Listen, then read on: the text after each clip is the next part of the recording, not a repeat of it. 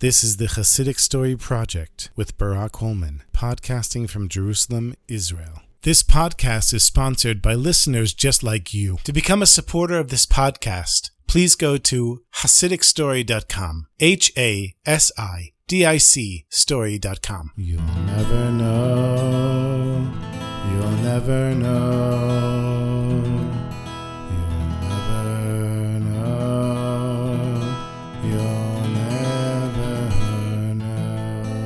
One time, the Rebbe Rashab, the 5th Lubavitcher Rebbe, went on an extended trip to Petersburg in Russia. And of course he took the train there and went with several pieces of luggage. And when he arrived and got off the train,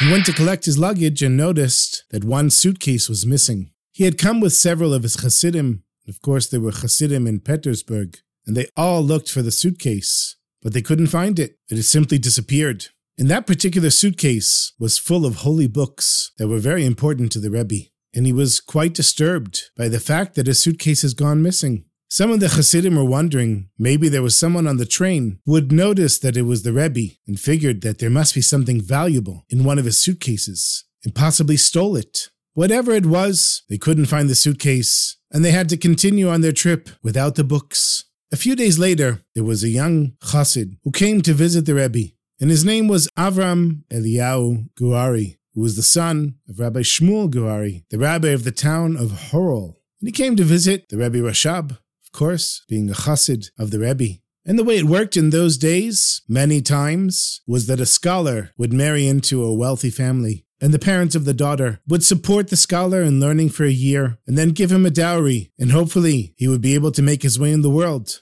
So this Avram Eliyahu, he received a dowry of 10,000 rubles from his in-laws in order to go into business, and he decided that he would go into selling coffee and tea. So he traveled far to a distributor, bought what he thought was going to resell for a lot of money, spent all 10,000 rubles buying the coffee and tea, but in the end, the price of coffee and tea dropped, and he basically lost his 10,000 rubles. And of course the in-laws were very upset because this was a great deal of money. And his wife, although she was supportive of her husband and encouraged him, she didn't know what to do because this was their whole livelihood. And the truth is, Avram Eliyahu didn't know what to do as well. And when he heard that the Rebbe Rashab was in Petersburg, he decided to immediately travel to the Rebbe and seek the Rebbe's advice. When he arrived in the big city, he was taken aback by the buildings and the modern technology of the late 1800s. And he finds his way to the Rebbe Rashab. And when he arrives, he tells the Rebbe, "Rebbe, I need some advice." And the Rebbe put up his finger and he said, One second. And Avram Eliyahu was standing there thinking, "What's with the Rebbe? I didn't even tell him anything yet." And the Rebbe closes his eyes and he says, "Hang on a second." And he opens his eyes and he says, "Okay." He gives Avram Eliyahu a luggage ticket, and he says, "Please, go back to the train station and see if you can find my suitcase. It's very important to me. It has many holy books in it. I got off the train a few days ago, and despite looking everywhere for it, we could not find the suitcase. Can you please help me?" So here the Chassid says, "The Rebbe needs my help. Of course, I'm more than happy to help the Rebbe." He takes the ticket and goes to the train station. And of course, there was no train there at the time, so there was really nobody there at the time. It was very quiet. There were no trains coming in, going out. And so he went to the cafeteria there in the train station, sat down at a table, and was drinking a little bit of water. And he sees this man, a non-Jewish man, sitting across from him, staring at him. And he takes out a very fancy snuff box. And he can see this other man is looking at the snuff box, and he says, "Would you like some snuff?" He says, "Yes." And so the non-Jew comes and sits next to the Chassid. And the man asks the Chassid, "Tell me, what are you doing here when there's no trains coming or going?" And the Chassid pulls out the luggage ticket from the Rebbe. And he says, "My rabbi, he gave me a ticket and he said, come here and find his luggage. It disappeared when he came a few days ago." So the non-Jewish man says, "This is amazing because I happen to be the luggage manager of this whole train station. It's lucky that you ran into me. Otherwise, who knows who would have let you in there." So of course the Chassid understood there's some hashgacha pratit going on here. There's some divine intervention. And so they go together into the large luggage room. And the manager is going through all the luggage looking for it. He gave it to his workers and they're looking as well. They went from storeroom to storeroom, but they couldn't find the suitcase. And the manager tells his workers, "This is unacceptable. We run a tight ship here. How can it be that there's a ticket for luggage and you can't find it? Go back and look again and bring me that luggage and do it fast." So the workers ran back to the storeroom and they searched every piece of luggage. They moved everything. And finally, hidden in a corner, blocked by a very large package, they found the Rebbe's suitcase full of the holy books. And the Chassid thanked the manager and he gave him a tip. And then he carried the suitcase back to the Rebbe, very happy, of course, that he actually found the suitcase. And when he walks in and the Rebbe sees his suitcase, his eyes light up and he says, "Avram Eliyahu, I am so grateful to you. I am in your debt. Tell me, what can I do for you?" In the meantime, the Rebbe opened the suitcase and sees that all the books are there. And he was feeling in a particularly good mood. And he said, "No, sit down, Avram Eliyahu. Tell me, what's your story? What's going on?" So he says, "Rebbe, I got married recently. My in-laws, God bless them, they gave me 10,000 rubles. And what do I know about business? I asked people, what should I buy? They said coffee and tea. I went and bought a bunch of coffee and tea. And then the price went down. And I lost almost everything, Rebbe. I was able to sell the coffee and tea, but all I have is 1,000 rubles left. And you know, Rebbe, with 1,000 rubles, can't do very much." So the Rebbe says, "Listen, Avram Eliyahu, I'm truly indebted to you. No one could find my suitcase, and somehow you found it. So I'm going to give you some advice as to what to do with that 1,000 rubles. I want you to go to the town of Kurtz, and Be'ezrat Hashem, the master of the universe, will bless you with great success there." And so Avram Eliyahu gets up and he's thinking, "But Rebbe, what do I do when I get there?" And the Rebbe says, "Oh, don't worry about that. You just go to Kurtz. But one thing, make sure your wife gives you some of her pastries. You're going to need them on the way, and ask her to give you quite a lot, because it's a long trip." So Avram Eliyahu goes back home and he tells his wife, "Look at this incredible ashgacha, this divine intervention. I find the Rebbe's luggage. He gives me this great bracha that I should have success in Kurtz. And he says, I have to come with some of your pastries, and a lot of them." So the wife is very happy. She's more than happy to bake, and she bakes cakes, and she bakes cookies, and all kinds of pastries, and packs them all up for her husband. And she puts together his talis and tefillin, and anything else he would need for the trip. And says, "My husband, I'll be saying tehillim for you. I'll be davening for you. Good luck. Bracha v'atzlacha." So Avram Eliyahu starts his way to the town of Kurtz, which was on the Black Sea. And since it was a hot summer day when he arrived, he decided that he would go for a swim in the Black Sea before doing whatever it was he was supposed to do there. Then he jumped in the water, went for a swim,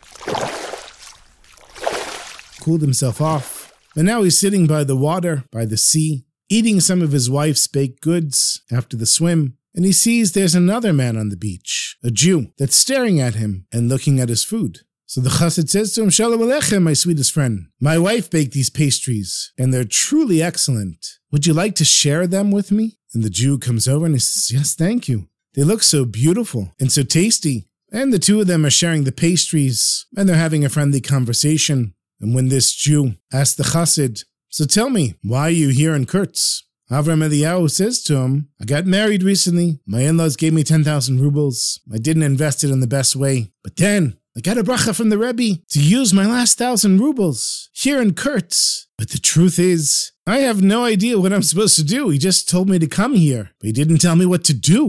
And so this other Jew, he says to Avram Eliyahu, "You know, I think I can help you. Meet me here tomorrow at this time, and I'll bring a friend of mine. Maybe we can work something out." And then he smiled and he said, "But make sure you bring some of those beautiful pastries that you gave me today." And so the next day, they got together in the same place, and there was a third person who had showed up, and he had a wagon load of cut cigarette paper. And he told Avram Eliyahu, "I'm willing to sell you this whole wagon load for your 1,000 rubles. And I promise you, you're going to make a nice profit from it." And so Avram Eliyahu, what did he know about business? He didn't know anything. He made a mistake before. But this time, he had the Rebbe's bracha, and he had no doubt whatsoever that this was why he was there. And so he hands over the 1,000 rubles and takes the wagon load of cigarette paper. And the man who had just sold the cigarette paper to Avram Eliyahu, he said to him, "You should go to Kremenstock. There's a number of cigarette factories. And there you can resell the cigarette paper, and you won't have to travel too much." So Avram Eliyahu is saying, look at this. I'm going from bracha to bracha, from blessing to blessing. And when he gets to the town of Kremenstock, sure enough, he sees there's a factory, lots of factories, making cigarettes. And he goes to one of the factories that's owned by a Chassid. And he says to him, look, I've got a wagon load of cigarette paper. How much do you want to buy it from me for? And the factory owner, he says, well, how much do you want for them? Avram Eliyahu says, 10,000 rubles. The factory owner, he laughs. He says, listen, I'll give you 2,000 rubles, which is twice as much what you paid for them. I know exactly how much that stuff costs, and you didn't pay more than 1,000 rubles for it. But Avram Eliyahu said, no, I'm not selling it for 2,000 rubles. I'm selling it for 10,000. So the factory owner, he says, I'll give you 3,000, just to be nice. Avram Eliyahu said, nope, 10,000. So okay, 4,000. And I don't even know why I'm offering you 4,000, but 4,000. And the Chassid said, no, 10,000 or nothing. So the guy said, fine, nothing. Go, get out of here. And so he went to the other factories, and one of the other factory owners, he offered him 5,000 rubles. And he said, nope, I'm only selling it for 10. In the meantime, he's taking his time. He's going from factory to factory. And the first factory owner, he said to himself, you know what? I'll go to Kurtz, just like that Avram Eliyahu, and I'll buy the paper for 1,000 rubles, just like he did. So he goes to Kurtz. When he gets there, he asks around, who sold the paper to the Chassid for 1,000 rubles? And he finds that third man who had met Avram Eliyahu and the other Jew at the sea. And he says to him, Shalom Aleichem, I want to buy some cigarette paper from you for the same 1,000 rubles that you sold it to Avram Eliyahu. And the man says, I'm sorry, we already have orders for all of our paper. And the truth is, that paper was worth much more than 1,000 rubles. I just had compassion on him and decided to help him out, give him one wagon load for that price. And the truth is, he's a pretty lucky guy, because right now, all of the cigarette paper is accounted for, and there's nothing left anywhere. You won't find it no matter how hard you look. So when the factory owner heard that all of the paper had been sold, he went back as quickly as he could and found Avram Eliyahu still trying to get 10,000 rubles for his paper. Obviously, the other factory owners didn't realize that all the paper had been sold out. And he said to Avram Eliyahu, here you go, 10,000 rubles. And Avram Eliyahu got his money back. But he couldn't be happier. He comes back home. He says to his wife, look at what just happened. She said, I knew you could do it, my husband. I knew things would work out for you. He says, yeah, now I got the 10,000 rubles back. But what am I supposed to do now? She says, go to the Rebbe and ask him. So Avram Eliyahu makes his way back to the Rebbe. And he says, Rebbe, I got all 10,000 rubles back.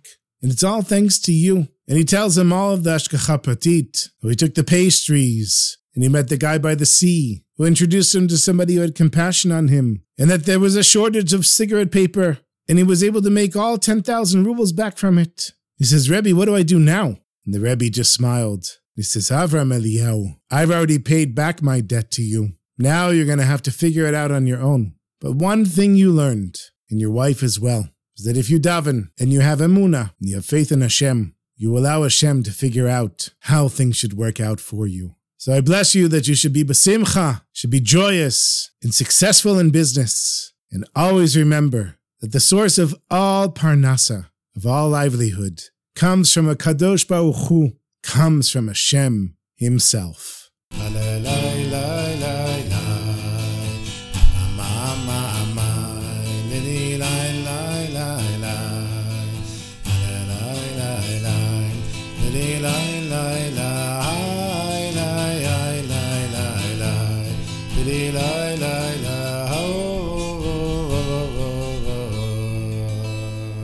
I have one more short story for you. This was sent in by one of the loyal listeners of the podcast, a friend of mine who grew up in the same neighborhood that I've lived in for decades now. The story is that his parents, who were very close Hasidim of Reb Shlomo Carlebach, of blessed memory, they bought a home in Nachlaot in Jerusalem for Demei Mafteach, for key money. Key money was a way the property was sold and rented in the times of the Ottoman Empire, and remained till today, even though the government is pretty much trying to get rid of it. The way it works is that you pay a lump sum of money to the owner of the property, and then every month you pay a small amount of rent. But you can't resell the property. It still belongs to the owner, and family members can continue living on the property. And so it was an inexpensive way to buy homes when people didn't have a lot of money. So it was many, many years ago This family bought a home through Dmei Mafteach, and Reb Shlomo would come to their home and give lessons. One of the stories that I heard about this home, of course I'd been in the home and I know the parents, is that one time Reb Shlomo was there giving a lesson, and the house was so packed and people kept coming in. So people said, there's no more room, you can't come in. Can't come in, they're telling people outside, you can't come in. Shlomo says, Chevre, my sweetest friends, we need to make room for those people outside to come in the house. People said, Shlomo, but there's no more room. What are we supposed to do? I said, my sweetest friends, we have to make ourselves smaller.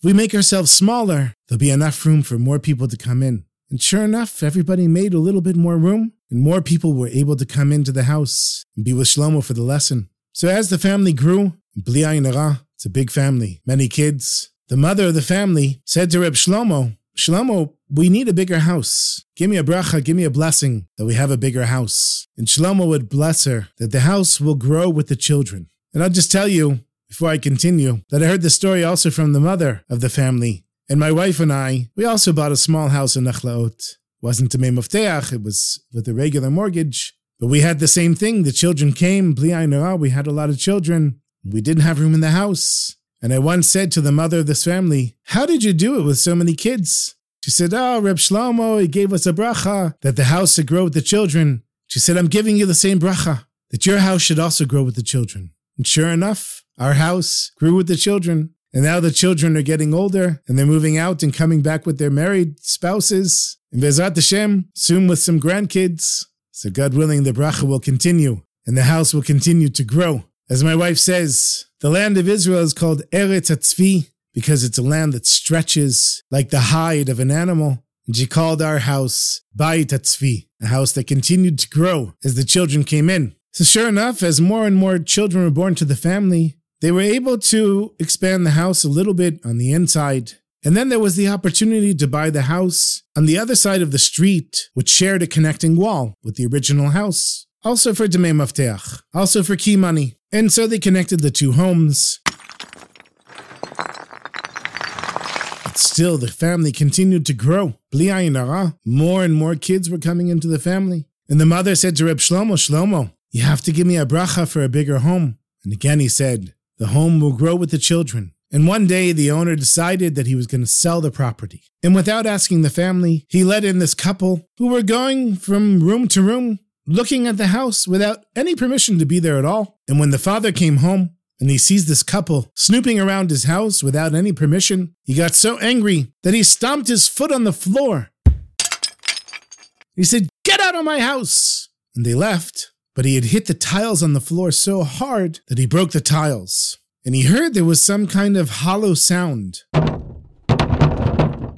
under the tiles. He figured, I gotta fill this hole now in the ground and fix the tiles. So he brought in some friends to help out. They remove the tiles, and they're gonna pour cement into the hole. But then they see that the hole is leading to a staircase. And they dig out the staircase, and they see that it leads to another room. Actually, a very large room, which was apparently a storage room, or maybe even a stable at one point. And so, the house expanded. And that became the boys' room. Just like Reb Shlomo said, the house will expand with the children. The house expanded with the children. And so you see, my sweetest friends, sometimes you feel like you can't see how things will work out the way that you want them to. And sometimes you don't have any choice except to hold on. But if we choose to have emunah, we choose to trust in Hashem, we choose to say to Hashem, Hashem, I have many children, Bli Ayin Hara, and I need a bigger house. But if you allow Hashem to do things the way that Hashem wants him to be, then your house can expand with the children as well.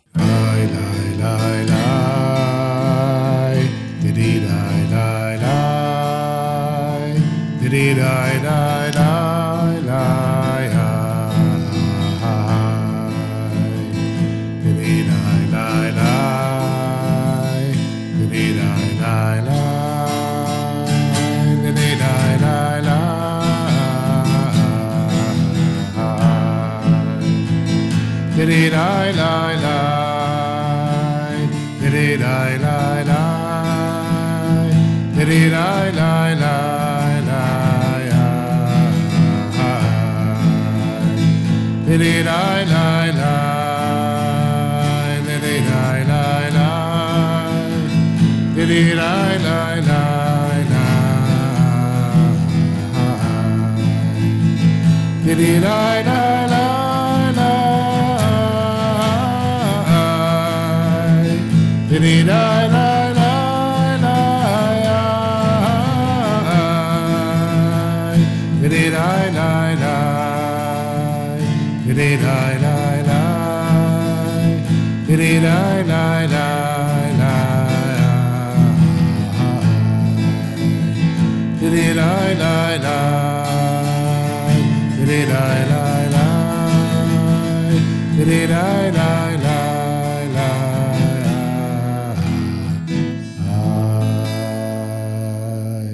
Thank you so much for listening, my sweetest friends. I got a very cute message from the Kugel and Newman families, who they say, AKA, your biggest fans. Now, I know that there's many biggest fans out there, and I want to thank all the kids for listening. I want to thank my kids for listening, of course, and Eliana and Levi Yitzchak, the only kids still at home that are listening to the stories. And also to Eden and Alma, who came on Shabbos morning to hear me tell the stories in person. And to all of you, all of my listeners, and everyone part of this holy community that we're creating through listening to the stories and retelling the stories, thank you for listening. Be'ezrat Hashem, I'm working on an awesome story for episode 200.